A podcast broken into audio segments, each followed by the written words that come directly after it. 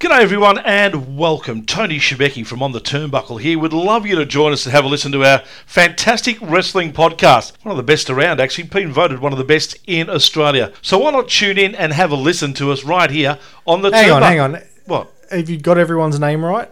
I'm Tony Shebeki. You're always, you're always your fault. What about Brett, us? Brett Walsh. Oh, you are the worst.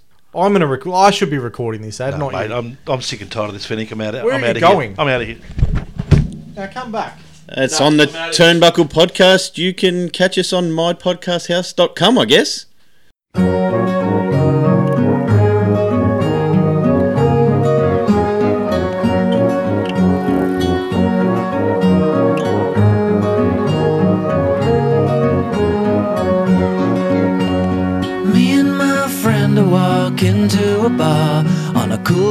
Cool evening underneath the stars, and we'll find somewhere close. We don't wanna walk far, nor do we want the hassle. You're in the cool room. I'm Damien Gibson. Joining me, as always, is Davydd Griffiths. How are you, David? I'm good, mate. How are you? Yeah, good. Good. Slowly going insane uh, by being on my own for, what, three, four weeks now? Oh. But, it, but in a positive way. In a yeah, I don't, I, I don't know who's going more insane because I'm sort of uh, I'm lovingly stuck in the house with my former daughter and my wife. So you know, I don't know whether looking after a child or being on your own for this period of time is worse. Yeah, I, yes. I, yeah. I, I'm thankful most of the time. And that voice uh, that you're hearing is uh, Lad, Lad, Lloyd Lad. Andy Coyne. I knew I was going to. I, ha- I, I I have was going to be loud, Andy Coyne. I have a history. Andy Coyne. I like loud, lad. loud. Jeez. I have a history of stuffing up every, almost every single guest name uh, in the introduction, so I'm sorry about that, Andy. But uh, uh, just before we get started, uh, we'd just like to thank everyone for listening. There's been quite a few downloads happening, so that's great. Um, you can follow us on the socials. We're on Twitter now. Uh, if anyone's still on Twitter, it seems like a bit of a uh, wasteland as far as social media is concerned, but we're on there, so you can follow us. Um, yes, our pre- uh, well, Andy's previous visit on the podcast was uh, episode one of series two, uh, which was March sixteenth, two thousand nineteen, which Ah, good times. just over a year ago, but it literally feels like 10 to me. Uh, back then, we had met, neither of us had met Andy as yet, and uh, Davydd and Andy in particular have been on a whole range of adventures that we'll get, uh, we'll touch on in a little bit. Um, Well, he's a, he's an easy friend to make when he owns a pub and he seems to like fancy fancy craft beers that he's just got in. Yeah. yes, I, I too have been through that.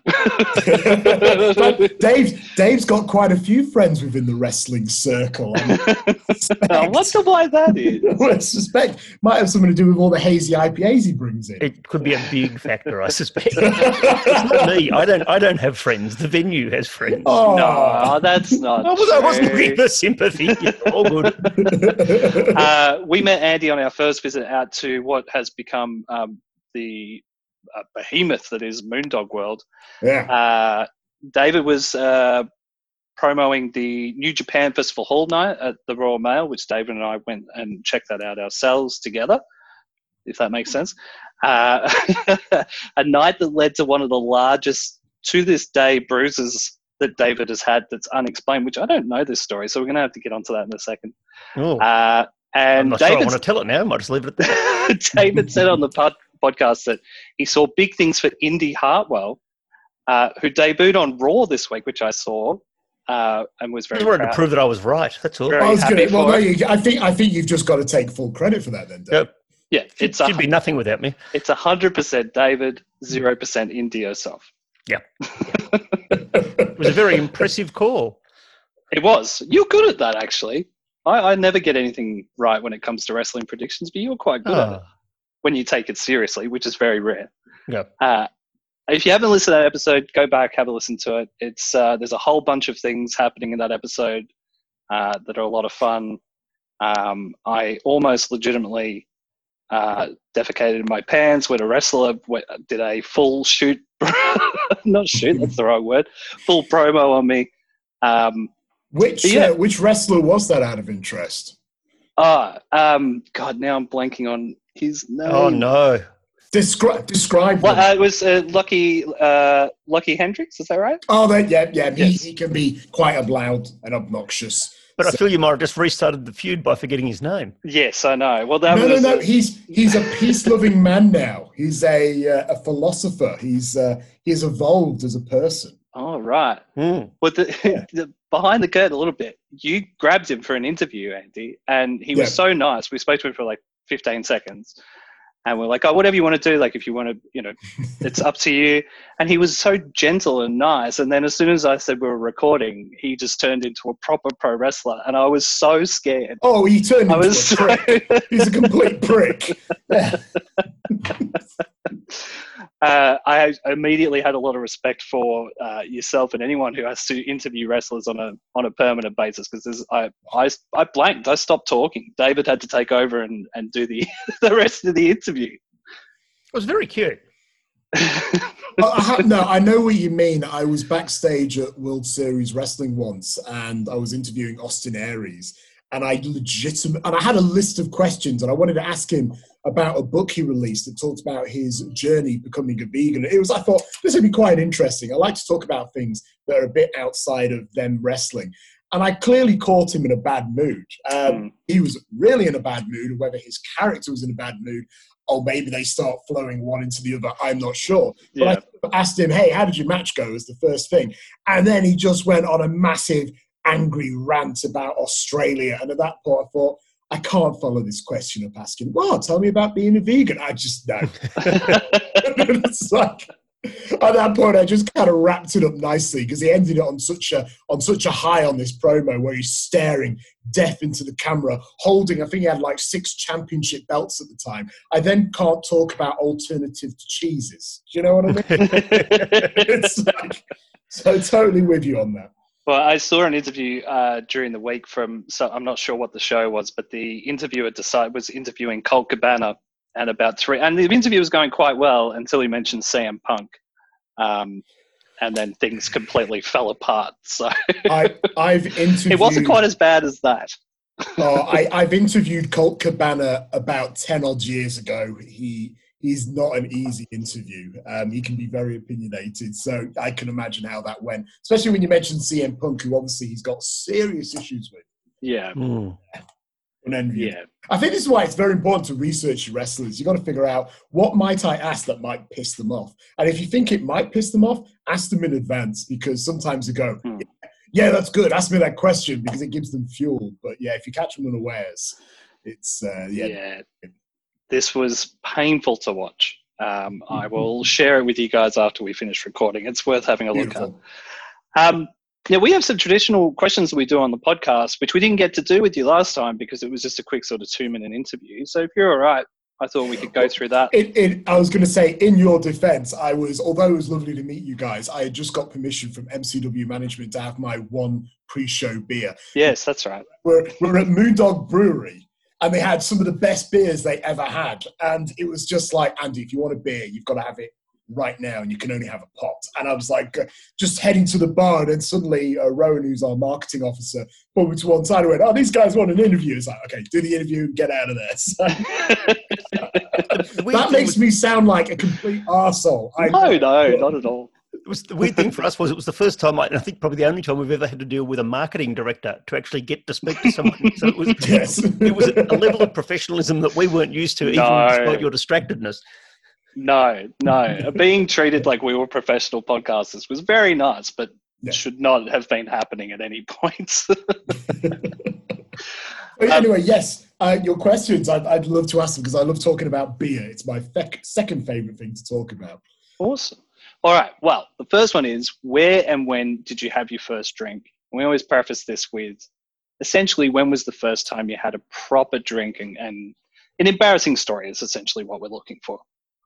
Um, I wouldn't necessarily. Well, maybe there's some embarrassment there. I mean, I just remember before I went to university, and as growing up, I actually hated beer. I despised it, and my dad was always trying to get me to drink a beer. Um, Right. and, I, and to be honest, his strategy wasn't solid. He'd give me Boddington's Cream of Manchester, which is a pretty heavy ale to try and give to a young Very old school.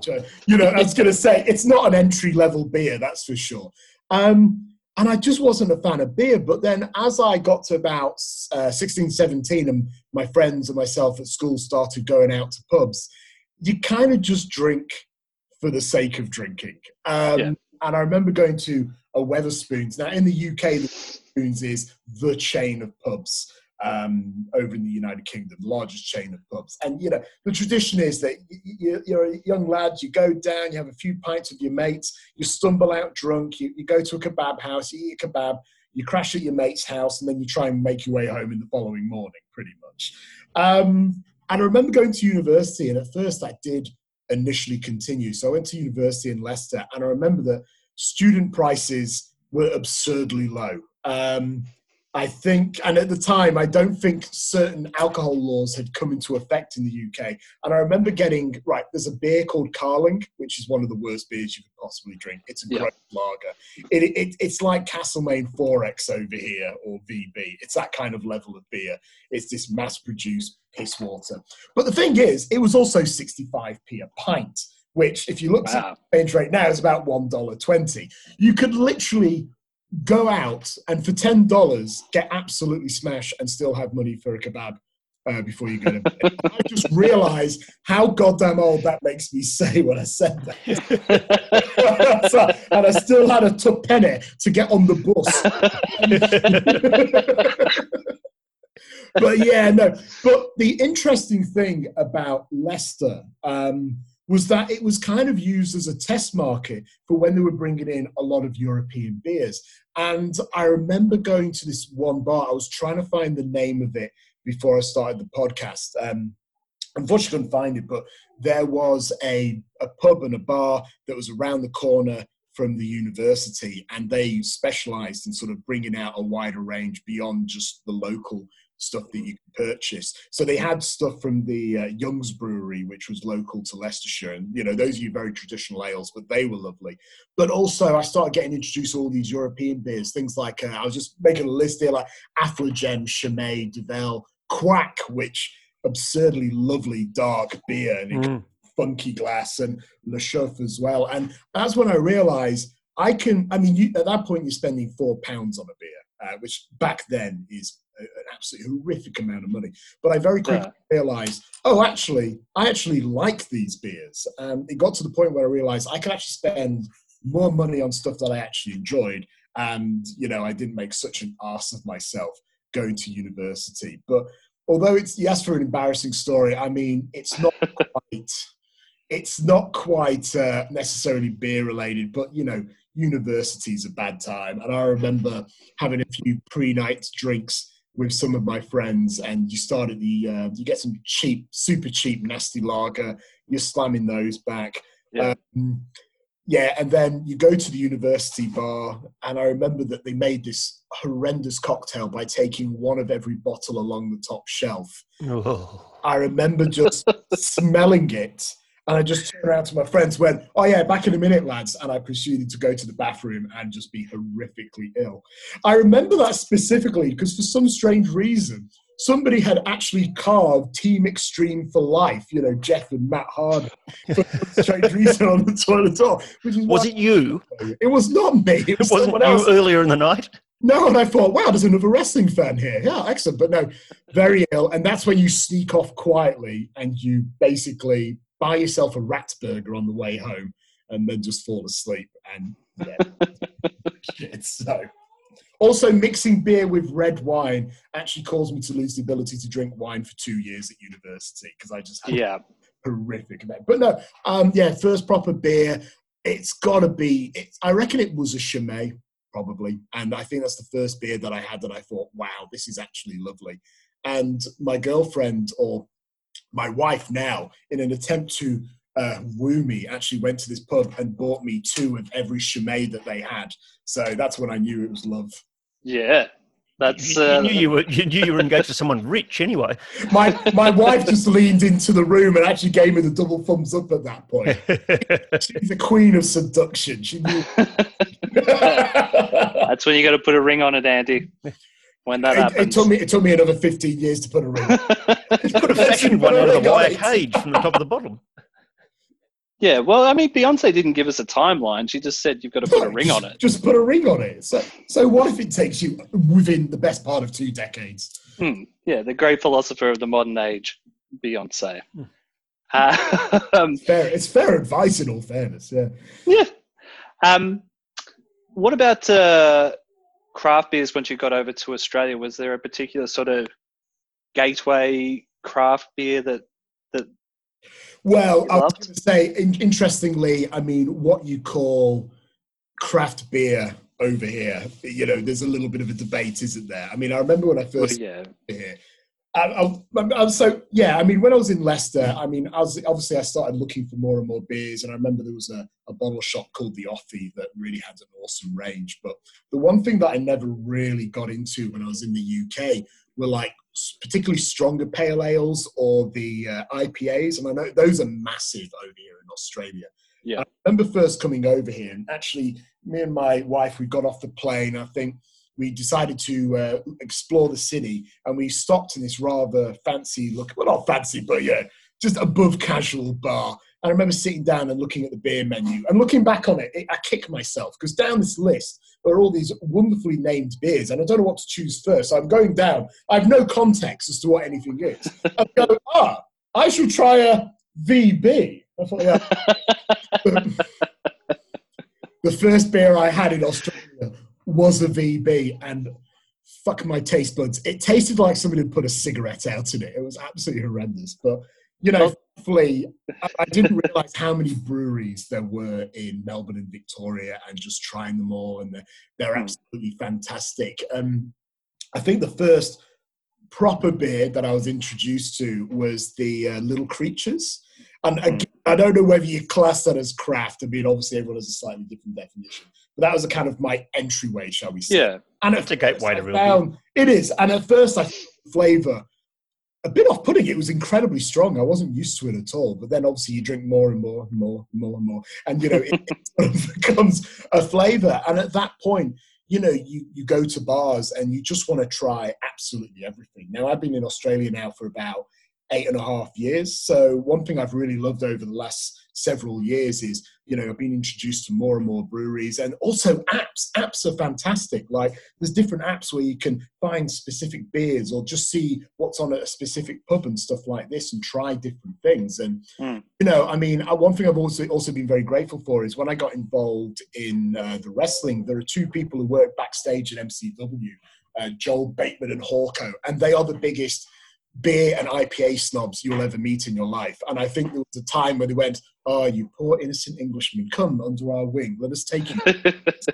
you know, and they take me to places like you know Hop Nation. They take me to bars like the Heartbreaker and Beer Deluxe and things like that. And I was going to say it's it's really hard to. If anyone asks you what your favorite beer is, it's so hard to pin down because I'm a man with a very wide range of tastes. Like sometimes I'm in the mood for a stout, sometimes I'm in the mood for an IPA, sometimes I want a big fruity sour. So yeah, Yeah. it's just awesome for that, and probably is responsible for a huge amount of weight gain I got when I first came here because a, a beer drinkers appreciation society on meetup.com and yeah yeah i can't join that group again that was that was absolutely devastating um, I can I can identify with that.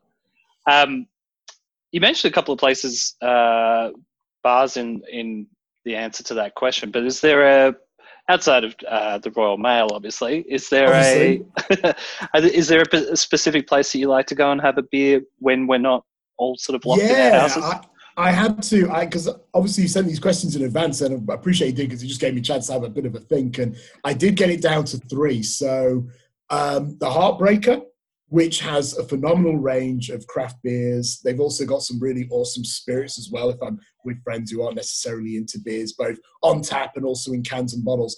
And the great thing about Heartbreaker is their pizza is absolutely phenomenal. It I- is, isn't it? Yes, I Yeah. discovered this place. Um, there's a wrestler called uh, Brad Richards, the cremator, and it was his birthday, and we all ended up there. And there's photos afterwards of, I don't remember this, but I'm, me and my wife are eating this humongous pizza, and I look like I'm really enjoying it. I thought, I better go back there. That looks really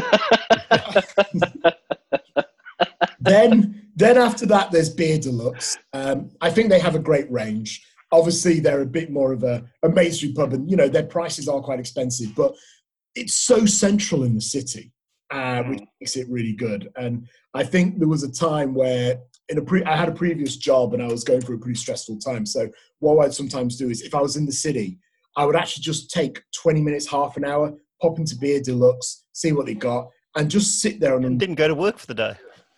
I didn't go to work. Oh my God, trust me, I would have loved to have just gone there for breakfast and left. um, but obviously, um, and then, but I think one of my all-time favorites is the Boilermaker. Just because I, I like to pretend that I'm classy and fancy, and you know they, they've got some great beers, but their selection of dried meats and cheeses and some of their nibbles are just absolutely phenomenal. Um, really good place to go. The only thing is, very popular place. So if you get in there too late, you're not going to find a seat. But apart from that, that place is absolutely fantastic. Oh, awesome. Um, you have a little bit of a head start uh, on this next question compared to the majority of our um, guests because you are from overseas. It's a very Yes. Australian. It is a very Australian question. Like, what's your favourite place to drink overseas? It's such a huge gamut of places. Um, yeah, like in, in the is there somewhere that you miss in the UK that you loved going to, or somewhere Yeah, the UK? there, there are definitely two places that came to mind. So the first one, when I was sort of exploring uh, Leicester, when I, when I was in university and I was exploring these European beers, there was a place called the Belgian Beer Cafe, and their special was a, a, a sort of a, massive pot of mussels and a pint of your choice of Belgian beer. And on a Thursday night, which is when they ran that special, just awesome. You go out Yeah. and it was it was they were excellent mussels like they were cooked beautifully in a wonderful creamy or a tomato sauce and you got a pint of beer and with a load of bread and butter and proper mayonnaise and just you know just fantastic. And i think that's more of a memory of the experience but obviously that's when i was really enjoying those belgian beers. And also they had a lot of sort of the fruit beers as well which i really came to love. And another one was a really interesting uh, i was thinking was there's a place in uh, colchester in essex called three wise monkeys. And me and my uh, my wife we actually had our engagement photos taken there. And the reason i'm so fond of that place is because i'd left the uk for eight years obviously i got to witness how craft beer in australia and melbourne sort of bloomed and i hadn't seen how it had grown in um, in the uk Yeah. when we went to this place Free wise monkey first of all it's a smoked meat restaurant so smoked meat automatically delicious and they've got things like you know uh, mac and cheese and pickles and all the stuff, uh, smoked beans, all the stuff that you associate with that kind of restaurant.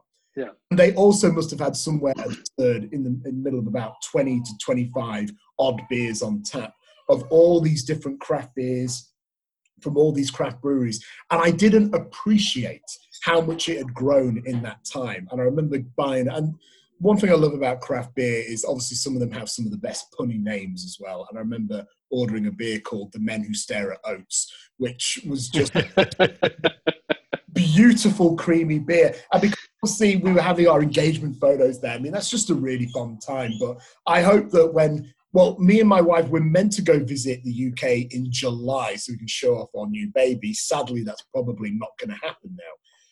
Um, but I'm hoping that the next time we go there, I'm hoping, and I, I imagine my wife is actually in earshot at the moment, that my wife will take me there for a nice big slap up lunch and a few craft beers and then drive us home.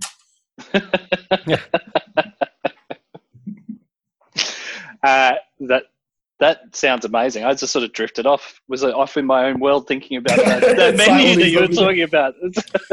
thing is, a lot of it is it's. I mean, everywhere does amazing beers, but a lot of it I associate with the experience. Yeah. and I think that's a really important part of beer. Um, you know, earlier I was saying that I drank beer for the sake of drinking beer when I was younger, and now it's like, well, actually, now I enjoy drinking beer that you know has a certain flavor and character, and obviously, I like the the, the environment about it. And obviously, if you catch up with friends, you want to go to poncy places and go, oh yes, this is a, uh, a lovely beer that's been stuck in a barrel for six months, and can't you taste the roasted vanilla or whatever? Um, Yeah. It's all about that experience, and that's why most of my memories are like that. By the way, I apologize if you can hear my daughter getting grumpy in the background. I'm just going to try and close this door. no, that's not a problem. We've had we've had uh, last week we we had a, a guest child come in at the end and basically finish the episode for us because he wanted to play Thomas the Tank. So it's fine. It's a family podcast. It's fine. Thomas the Tank. I don't remember that as a kid. Mm-hmm. Related to Thomas the Tank Engine, just a smidgen more violent. what did I say? Thomas, Thomas the, the Tank. Tank. Hmm. Oh God, sorry. I'm just Thomas the Tank imagining- Engine. Thomas blowing the. I can imagine Thomas blowing up the fat controller. What do you mean you're giving me rush hour? Um, we usually have a question where we ask about the strangest, funniest thing you've seen in a cool room. Uh, if you don't have something along those lines, maybe backstage at a wrestling show, I assume that there are plenty of those kind of stories. Yeah, yeah, I, I appreciate you expanding that out to wrestling stories. Um, obviously, there's quite a few in my head, and I was trying to think of the one that scarred me. Um, and so there was um, in back in the UK, there was a show that I was part of, and it was something that everyone in the British scene was very proud of. It was a show called Revival, and this was our opportunity to do a massive show. At the time, it would have been a massive show with about 2,000 odd people in the Crystal Palace. Now, British wrestling shows are doing way more than that all over the place, you know. But uh, at the time, that was a hell of an achievement. Hmm. And on that show, and it was it was filmed as a TV pilot. It was shown nationally, and we had two international stars. One of them was Eddie Guerrero, uh, who I got to rep Wow. for, and that's something I never shut up about because that's something amazing to brag about. But Yeah. the other one was, uh, and now it goes down a bit, but the other international star we had was Grandmaster Sexay. Uh, and this was just as Grandmaster Sexay had just been uh, let go by the WWE, and he's one of our stars. Um, he was a bit of a difficult guest to handle, and I'll tell you a bit more about that in a minute. But I'm I'm a young lad. I must have been about 18, 19, I think, uh, Right. age. So you know, you know, experience-wise, I'm still pretty wet behind the ears in the wrestling scene, and obviously, suddenly you're in this locker room with these big famous people. Anyway, got there nice and early. Locker room's only a few people in there, and I I'm bursting for a piss. So I kind of go into the toilet, and there, standing at the mirror, is um, a wrestler by the name of the Dominator. And if you see this guy, looks phenomenal, and he's putting on his makeup. And I can't actually find the cubicle for some reason. And I said to him, "Man, where's the, where the, where the bogs?" And he, he sort of nods his head towards the general direction of where the toilet is. Oh, fantastic! So I push open the door to the cubicle, and there in front of me, sitting on the bog, is Grandmaster Sexay in his wrestling gear, but with his trademark trousers around his ankles. Gives me the dirtiest glare. I apologize, step back, close the door. I look at the Dominator, and he's paused, and he's just like paused doing his makeup. Just give me this funny look with this massive grin on his face. the git sent me up, but there's nothing I can do about it because the Dominator happens to have 200 pounds of muscle on top of me. So- Yeah. yeah. Stuff like that. People always trying to set you up. But yeah, Grandmaster Sexay in the end would go on to have a match. And when they tried to take him back at the airport, he went out drinking. He then tried to, we tried to take him back to the airport and allegedly he hopped over the, so he got to the airport about midnight. Everything's closed in the, in the, in Heathrow. And he Yeah. hopped over a bar, a closed bar to try and make himself a drink.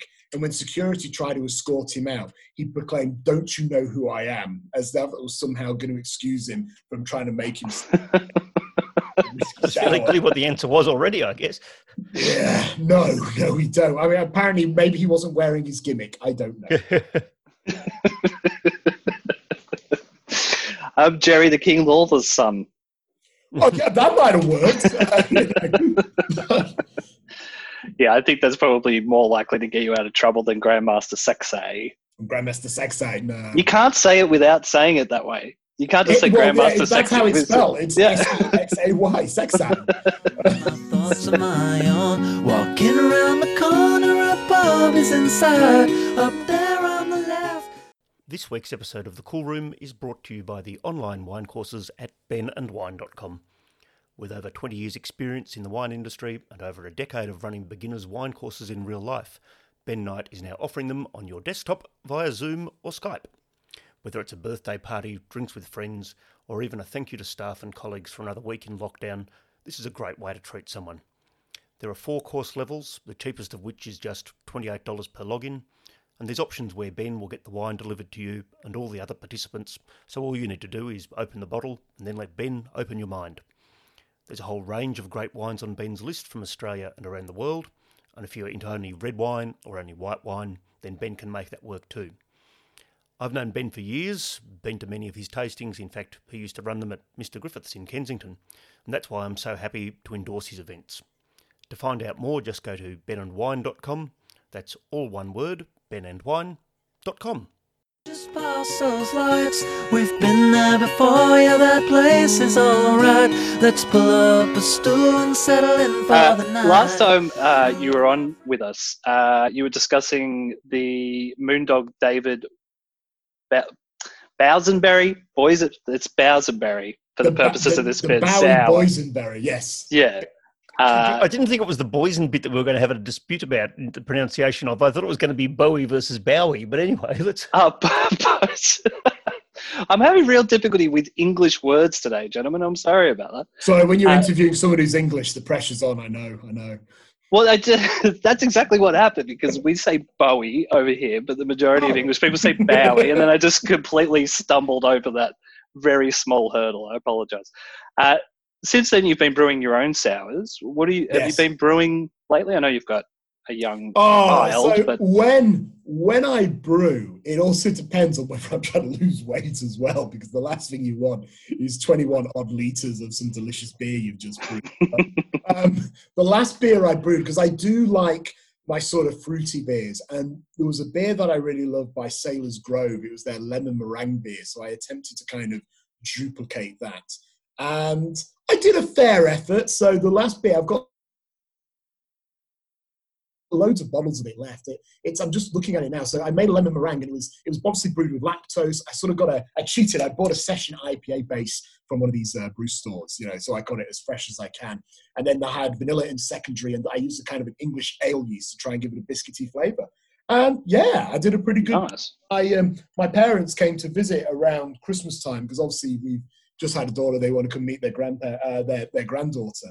So obviously I had guinea pigs to try out my beer because it's one thing for me to like the beer, and maybe even some of my craft beer snobby mates to kind of you know take a chance on it. But Hmm. if you can convince your um, your, your sort of a non-beer fan family and friends to try and go, that's not bad. That's when you really succeed, I reckon. But no, Mhm. lemon beer. I I have to admit, I'm a real person who likes to go for. My friend Joel calls them beers for Mark. So like these gimmicky beers, and I'm a creature of curiosity. If if I see something, I have to try it. Like, and sometimes you discover amazing things, and sometimes you discover horrendous pints of crap, basically. But Mhm. you give it a go, and sometimes it works, and sometimes it doesn't. But you know, that's just the way I'm I'm wired, basically. And you always go the pint option rather than the. Yeah, why don't I try a small taste of that first to see you know which of those two categories the beer falls into? Um, well, you It'll grow on me. I mean, I mean, Dave. Dave knows what I'm like. I am the one that goes, Dave. Can I try some of that? And you try a bit, and go, hmm, hmm, can I try some of that? And I go, yeah, try about three of those, and then I'll go for something completely different. So I've tried about five of these IPAs and go, oh, you know what? I'll go for a lager because I'm a sod like that. I always feel really guilty when I go into um, deluxe because they usually have about 12 beers on tap or whatever. And there's some things that I have no intention of buying, but I'm super curious to try. So, you know, and I kind of pretend I'm going to buy it. And I can't act to save my life, but, you know, I'll, uh, I'll try a few things and then I'll go for, uh, you know, then I'll go for something safe, basically, that I know I'll drink and enjoy. Well, it's always a good way to basically get an extra pot in the night's drinking anyway. To, oh, what's that? Can I have a taste of that? You know, if you if you have three or four tastes of something, you get yourself close to a pint. I have tried the. Re- I've had the reverse of that happen to me, where I can't remember the brewery, which is probably a good thing because I'm about to slack them off. There's this one brewery beer I've tried of theirs has been awful, and the first time I tried their beer, it was a a prickly pear beer. I'm trying to remember the name of the brewery because I want. Sounds dangerously like Bonehead. Yes, avoid them. Awful. Sorry, sorry, Bonehead, if they're listening. Dave, Yeah, they'll be on next week. and I, I asked for a pint. Sorry, Bonehead. I, I, I saw recently, not that long ago, I saw adverts in one of the brewery magazines. There was a half page ad by Bonehead, and it was like a cartoon. And their cartoon characters are mocking their reviewers on apps saying, Oh, why did you only give us one or three star beers? And I'm looking and going, That's the world's most terrible advert. You're advertising the fact that you get shit reviews. Anyway, I'm sorry, but I tried this prickly pear beer. Well, I say try. I was about thought that sounds nice. I ordered a pint, and the guy behind the bar looked at me and went, "Are you sure, mate? Can I just give you a try first? So I've never had a bar guy actually not serve me a pint because he thought the beer was that bad, and I tried it, and it tasted like hospital antiseptic. I'm sorry, Bonehead. It was such a poor beer. Um, so yeah, I've had the reverse happen to me. Anyway, Dave, feel free to cut that out if it makes things awkward. No, no, no, no. It just, Just- sets up a uh, sets up a live full cage match at some stage, and then not too. Ah, that's fine. If, if they want to have the Bonehead Brewery Brawl, I'm well up for it. Bring it. we'll bring the No Holds Bar Championship. Don't you worry about it. I'll bring my mate. I'll bring my mate Gore. He'll have my back. I'll think uh, speaking of which, you've been working with uh, Moon Dog to produce a wrestling video show. Do you want to tell us how that's been going? There you go. There's my official answer. Thumbs down. But I, I would like to talk about it. So just to give everyone a little bit of a backstory. Um, well, my in fact, weirdly enough, this has then span out to how me and Dave have been working more together as well. Hmm. Um, and actually, it kind of came as a result of this. And actually, so when me and Dave first met, and, and yourself, of course, you know, um, you know, I realized, ah, this is a guy who loves beer, and this is a guy who loves wrestling, and he also owns a pub. And I thought, hmm, that's a useful contact. Anyway, for one of those factors, if no others. and what with the Moon Dog show, we, um, you know, myself and a few others, we wanted to have a crack at running a show called MCW on Tap. We were trying to make a kind of a, a Moon Dog slash MCW chat show, and we went there and we filmed a pilot. In my opinion, it went really well. Um, we were supposed to have Millie McKenzie on it, but she decided that she couldn't be bothered and didn't turn up. But that's all right. We had DCT, we had Avery, um, there was um, we had Brad Richards, the cremator. So we had some, and obviously Hawker and Joel Bateman, who I'm very thankful that they helped helped me to make those uh, that connection with the um, with the Moon Dog crew. And Moon Dog were awesome. Hey, we got nothing to lose. You know, it's quiet on a Tuesday night. Why don't you come down? We'll make the space available. And we did. We came down and we filmed the show. It was a free camera edit, um, and it was hopefully to promote the the Moon Dog slash MCW show that was happening as part of Good Beer Week. We produced the show, we presented it to, and it was a pilot, so we presented it to MCW. There was one admitted issue with the pilot we put together, and that was to do with sound.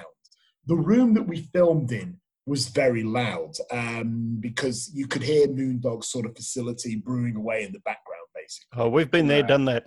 Yeah, So, yeah, um, so In fact, I think it was at Bonehead. it was. Annoyingly. Look, I, look, tell you what, I challenge.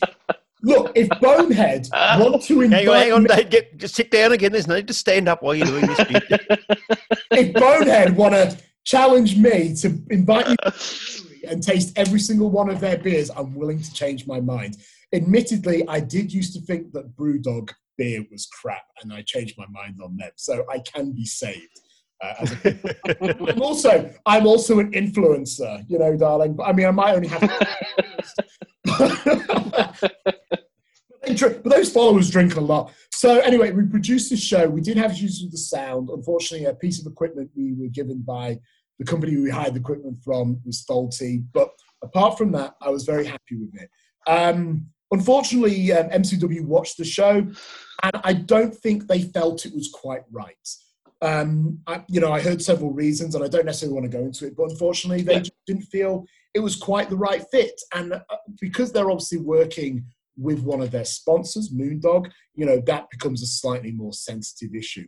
And although I was hoping that I would have further conversations uh, with MCW management to try and move that project forward, unfortunately, I don't think there was any interest on their side. And I was really disappointed. Um, unfortunately, I never really got to chat to Moon Dog again about it because I felt as MCW sponsor, I felt it was better coming from them. And but if MC, if anyone from Moon Dog's listening, I'm very thankful that they gave me that opportunity. I'd love to do more stuff there.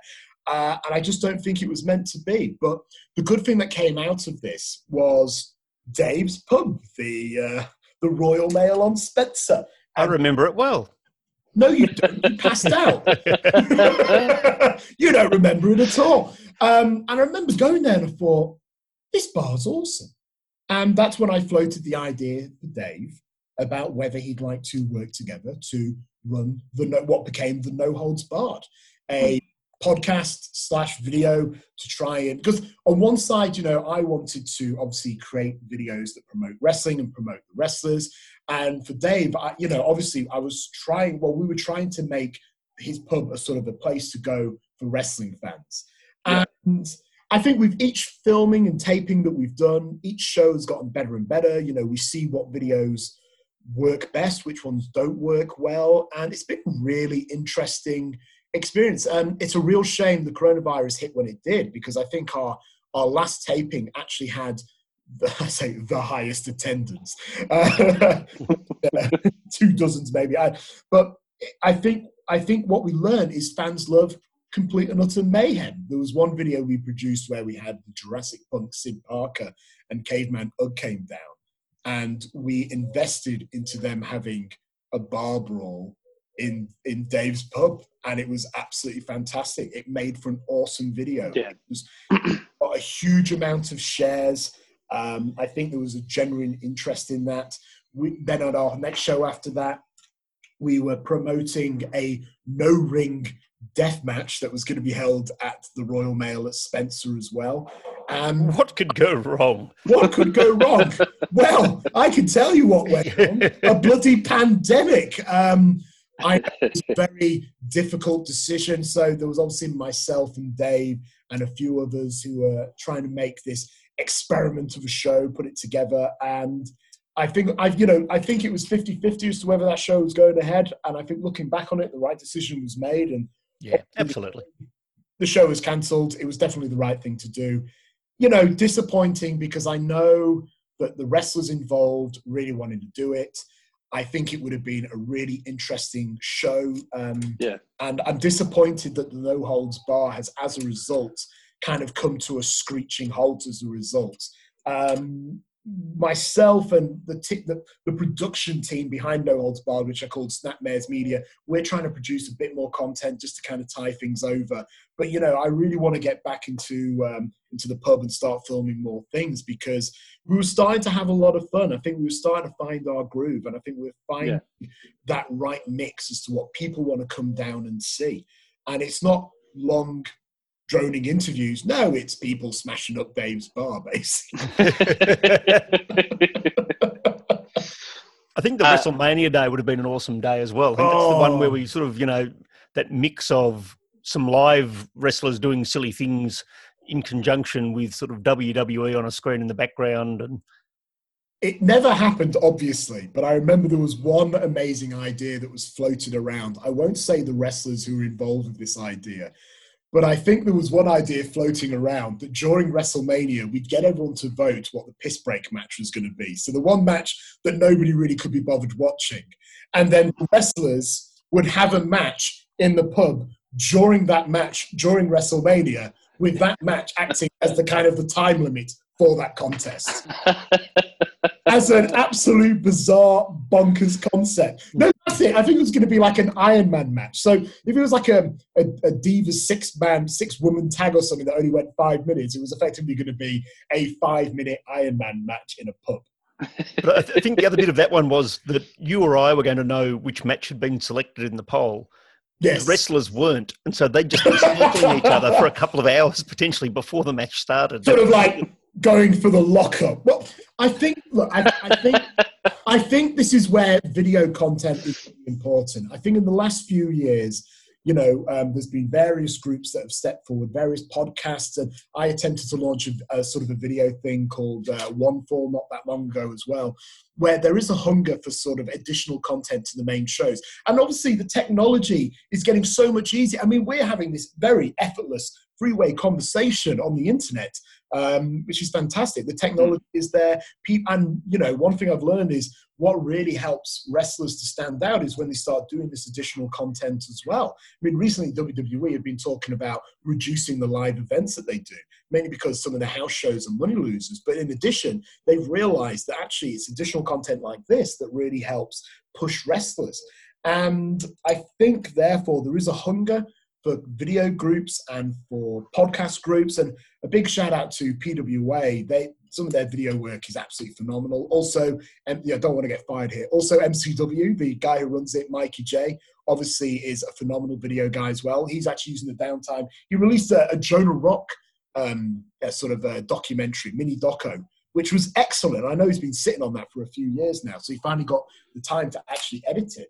Yeah. And I think all these podcasts and all these video groups, there's definitely opportunities. Um, I know that there's some friends of mine are off the turnbuckle who do some fantastic interviews. And actually, my um, my business partner, Underworld Wrestling, Mark Williams, was the first Williamson, I should say, sorry, was the first man to go on their show. And it's amazing to see how they went from a few listeners to actually having quite a few hundred of listeners now. And, and they've got an ad on today's show, which I didn't tell either of you about. So Ah, listeners well, may have on, already Rob. heard an ad from them. So, Well, there you go. and their Off the interview with turnbuckle. Don't listen to those buggers. They're bigger than us now. Listen to their interview with the guy who wrote the Andre the Giant book, which has just come out recently. It's a top interview, apart from all of their content being top content.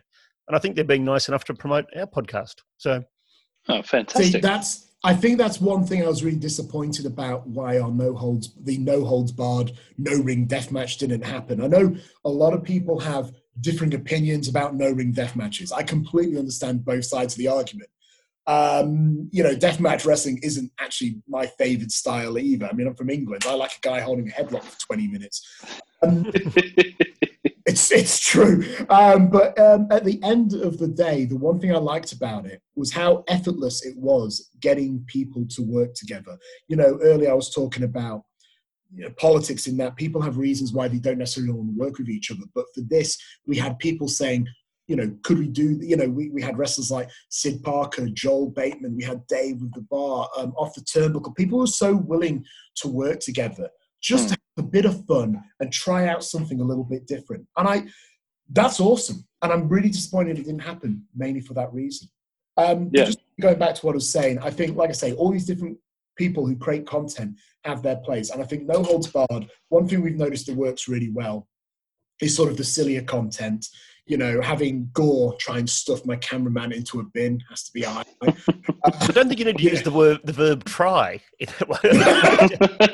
effortlessly, effortlessly shove him into a big uh, Jack Uze, who's going to be a star in the future. Uh, but you know, also you know, guys, you know, DCT playing Jenga. I had Mohamed Ali Baez and Slade Mercer, and of course Tony hashtag Villani um, playing uh, charades. Charades, charades. I can never get that right. Tony Villani was a great guest who came back many times. I don't want to spoil the videos for people, which people should go out and look for, but he may have held the belt that we invented for the No Holds Bar for a number of episodes.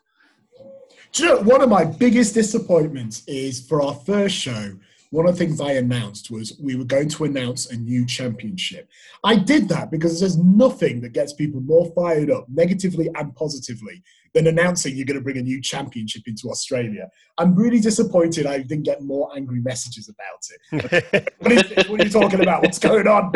Um, and so the fact that it was like this strap of leather, which Dave's son lovingly made, um, just warms my heart. It's yeah, got it's fantastic. a little bit super glued to it, like an eight ball and stuff like that. Yeah, it's fantastic. Did you, did you get any angry messages along the way I, um, I've had one or that you want to talk about?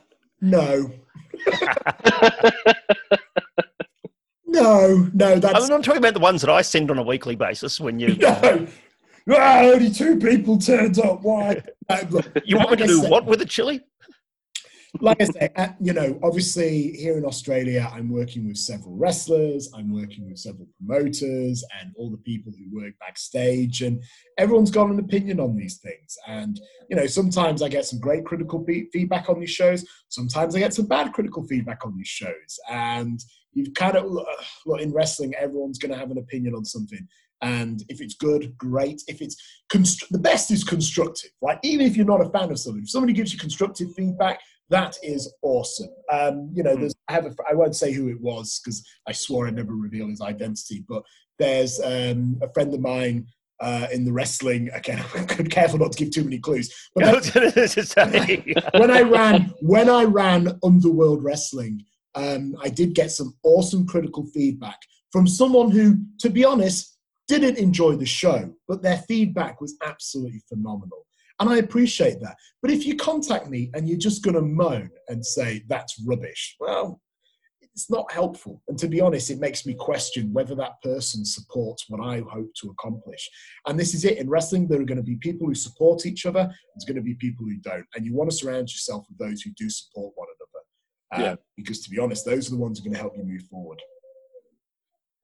You yeah. mentioned uh, DCT in there along the way, who was the very first guest on No Holds Barred. And, yes. and probably the worst ever interview I've ever conducted in my life because I tried to conduct it from behind the bar while he was looking, you know, in completely the opposite direction. Yeah, that was that was the first thing we threw out was having you stand. It seemed in my head to be a really awesome gimmick, but in practice just didn't work. Yeah, I was, not really wanting to relive my own personal shame. I was wondering, um, How's he going, and how are the other wrestlers sort of that you're in contact with all the way around the world getting through the coronavirus lockdown? Well, I was going to say DCT is great. He's he became a very good friend um, when he came over here, and it was really sad that he was only here for a year. Uh, for a year, and I remember that when he was about to leave, um, look, we may have all been a bit drunk, but there were some tears shed. I know that he really enjoyed his time in Melbourne. Uh, there's obviously various reasons why he had to go back to England. Um, you know, but I know that a lot of people in the Australian scene are going to miss him as well because he actually brought. He wasn't just a guy who came over just to work a few matches. He really dove in super deep into the Australian wrestling scene. He really enjoyed it. And earlier I was talking about those who are supportive and those who aren't. And DCT, what a dude! He was very supportive. You know, he knew that he had that rub, so to speak, of being a former ICW champion. And, you know, he, he, became a good mate. And when I said, you know, can you come down and be a guest on the show? He was always willing to do it. He was always willing to help out at the trainee schools. He was always giving feedback to people. And if you didn't get feedback from him, you know, what a missed opportunity. Um, very smart guy. Um, but he's doing all right. Um, I say all right. I mean, like a lot of people, what's happening over in the UK has hit a lot of people. It's hit them quite hard. I know that at the moment, I believe he's staying with some family members. Um, and, you know, he's just counting the days when the pandemic's over because at the moment, no one is wrestling. And for some people, that's a bigger deal than others. I mean, for me, I'm a comment, like, I'm, an, I'm a commentator in Australia. Like, I'm not a full time wrestling professional, so to speak. You know, I've got yeah. a job outside of it. And thankfully, that job is fairly secure. So, in many ways, it's actually kind of nice to take a step back away from wrestling um, you know, selfishly speaking, but obviously I wish the scene was, you know, doing well at the moment. And in the UK, because it's just so much more, uh, it's obviously such a much bigger scene with much bigger following. There are some people over there who are full time wrestlers, and they're having a very difficult time at the moment because their pocket has been hit. Um, I think, thankfully, um, any who have signed up to NXT, for example, over there, you know, they might be doing better than others. But even then, they get X amount and then they've got to top it up with their independent bookings, and those independent bookings, well, they've all dried up. Um, yeah. which is a real shame. I, I, I mean, you talk about how all the various wrestlers are. I think everyone's frustrated. All the young trainees, they can't train. Um, all the wrestlers, you know, can't work. And I think the one thing that's going to be a real shame coming out of the pandemic is I really think this is going to take a bit of a step back for Australian wrestling. You know, if every single show the attendances get bigger, more wrestlers are coming through, everyone's getting more confident. And I think the real big shame is we're going to come out of this and I predict that some attendance, there might be a drop in attendance, um, you know, because I think people are going to be very nervous about going to public events. And hopefully it's not going to be that bad. But I, I think until, you know, things start getting relaxed and until the pandemic's over, we're really not going to know what the impact on the scene is. Yeah, yeah, that's a that's a scary yeah that's a scary thought because it has gotten a lot bigger in the last couple of years. I mean, just from Davydd and yeah. I's personal experience, like I hadn't been to an indie wrestling show in Australia at all until Mm. two years ago, uh, and then started going to MCW shows and uh, really getting into it. So uh, hopefully, it's not too big of an impact on the industry because I think you know even just seeing the amount of Australian wrestlers that are starting to sign on to bigger companies, whether in Japan or Australia, uh, America. Uh, obviously, the industry over here is doing something well. So Yeah. yeah, hopefully that's not too big of an impact. Um, with, do you see any positives coming out of the the pandemic at all? We've had a few people sort of talk about uh, like musicians having gigs online, or you know, sort of uh, discos moving into discos. What am I? Seventy years old. Uh, night, What de nuit, as we say in year seven French. but you know, people moving things onto an online space and still managing to uh, bring people together. Is there anything along those lines in the in the wrestling industry that Ah, Is la, the, happening? la discoteca. Um,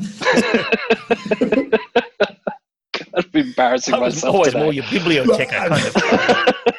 Look, you, you know what they say when life gives you lemons, you make lemonade. And I do think some positives are going to come out of the pandemic. Whether it outweighs the negatives, I, you know, that's time still to, uh, to go. I mean, um, you know, I, uh, for example, in my my shoot work, so to speak, my work outside of wrestling, you know, um, everyone's been working fairly effortlessly from home, and we had to improve our commute. We're a very close knit team, and we're just used to standing up and chatting across the office. But I think it's like you know, this is obviously a very specific example, but I think it's improved our communication online. It's Yeah. helped us pr- produce some processes. So I do think there's an opportunity for businesses to use this as a case of look, you've been thrown in the deep end, you've had to make some systems to make it work. And I think now businesses, for example, can make, I've shown that working remotely can work. If you used to work in an office and you've now gone and worked remotely and you've been able to maintain your quality of work, there's no reason why a company can't negotiate with you on whether you can work remotely. I think that's going to be an obvious big shift. Yeah. Um, obviously, when it comes to sort of performance and entertainment, again, live streaming. I'm, um, you know, live streaming. I, I think therefore people are beginning to explore these opportunities. I know I'm, I can be a lazy ass sometimes, and I know that I've been wanting to do online interviews for a while, and in, for a desperate need to create more content for my channels, I'm con- currently contemplating doing it. I've been looking into it. I think people have been forced into a situation where they need to adapt. Uh, instead of putting things off and putting things off. And I think that can be beneficial. I think it depends if you look at these things with an optimistic mindset. Uh, obviously, earlier, I can't remember if we were actually recording at the time, but I know that with um, beers, for example, and breweries, you know, they're um, hopefully they're going to make their beer more accessible via delivery, for example. You know, I think Yeah. people may change the way that they drink. And one thing that actually me and my wife did last night, we joined some of our friends online to play uh, virtual um, virtual card games. Basically, I was actually quite impressed with how this system worked. It was something called uh, tabletop games on on Steam, basically, and one of our favorite card games is uh, Exploding Kittens, and that was on there. So we actually played virtual, sort of virtual exploding kitten. it's just weird to think that. Oh wow! You know, people are going to change the way they socialize. People may change the way they work. People may change the way they perform Hmm. and hopefully people will take the best out of this situation. Yeah, I'm I'm an undying optimist. Uh, it's like You are. That's why you keep booking death matches and things like that. Yeah, it's like, what's, No one what's who's the a worst pessimist or even a realist would do that. Well, it's like, yeah, somebody in the audience gets covered in blood.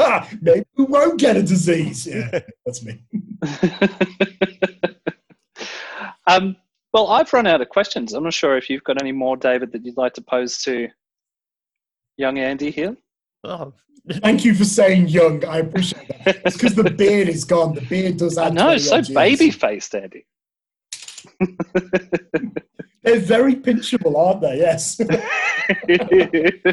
I did. I did. I did scare my four-month-old though. She just took one look at me and had no idea where this giant baby came from.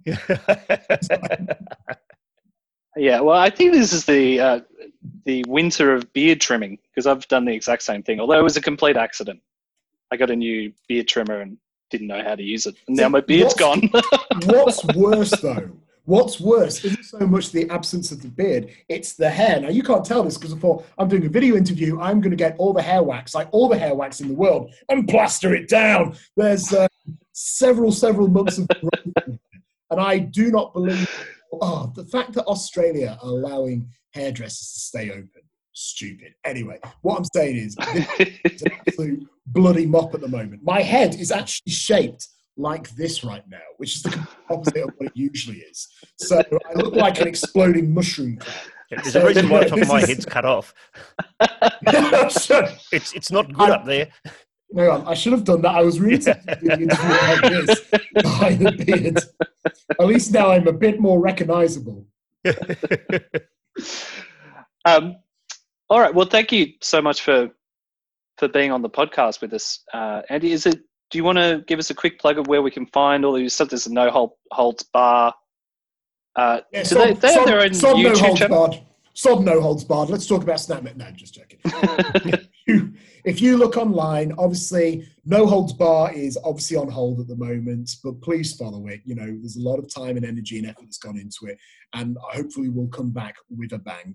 Um, obviously, we've got our production crew and uh, that works on No Holds Barred, which is Snap Mayors Media. Smares is spelled as in the mayor of a town. You know, we thought we'd be quite clever there. Um, and obviously, we're trying to release some videos. We're currently looking at making a few of these top five videos. I recently made one on there, the top five things that happened in Australian wrestling in the last 10 years. Bit of a mouthful, but it was a really good video. And a big thank you for PWA, MCW, and World Series Wrestling, who gave us access to their footage to allow us to do that. But you know, look, you can find me, Lord Andy Coyne. Look, like I say, I hope you guys will put the addresses of where these things are on your screen. I can't. Yeah.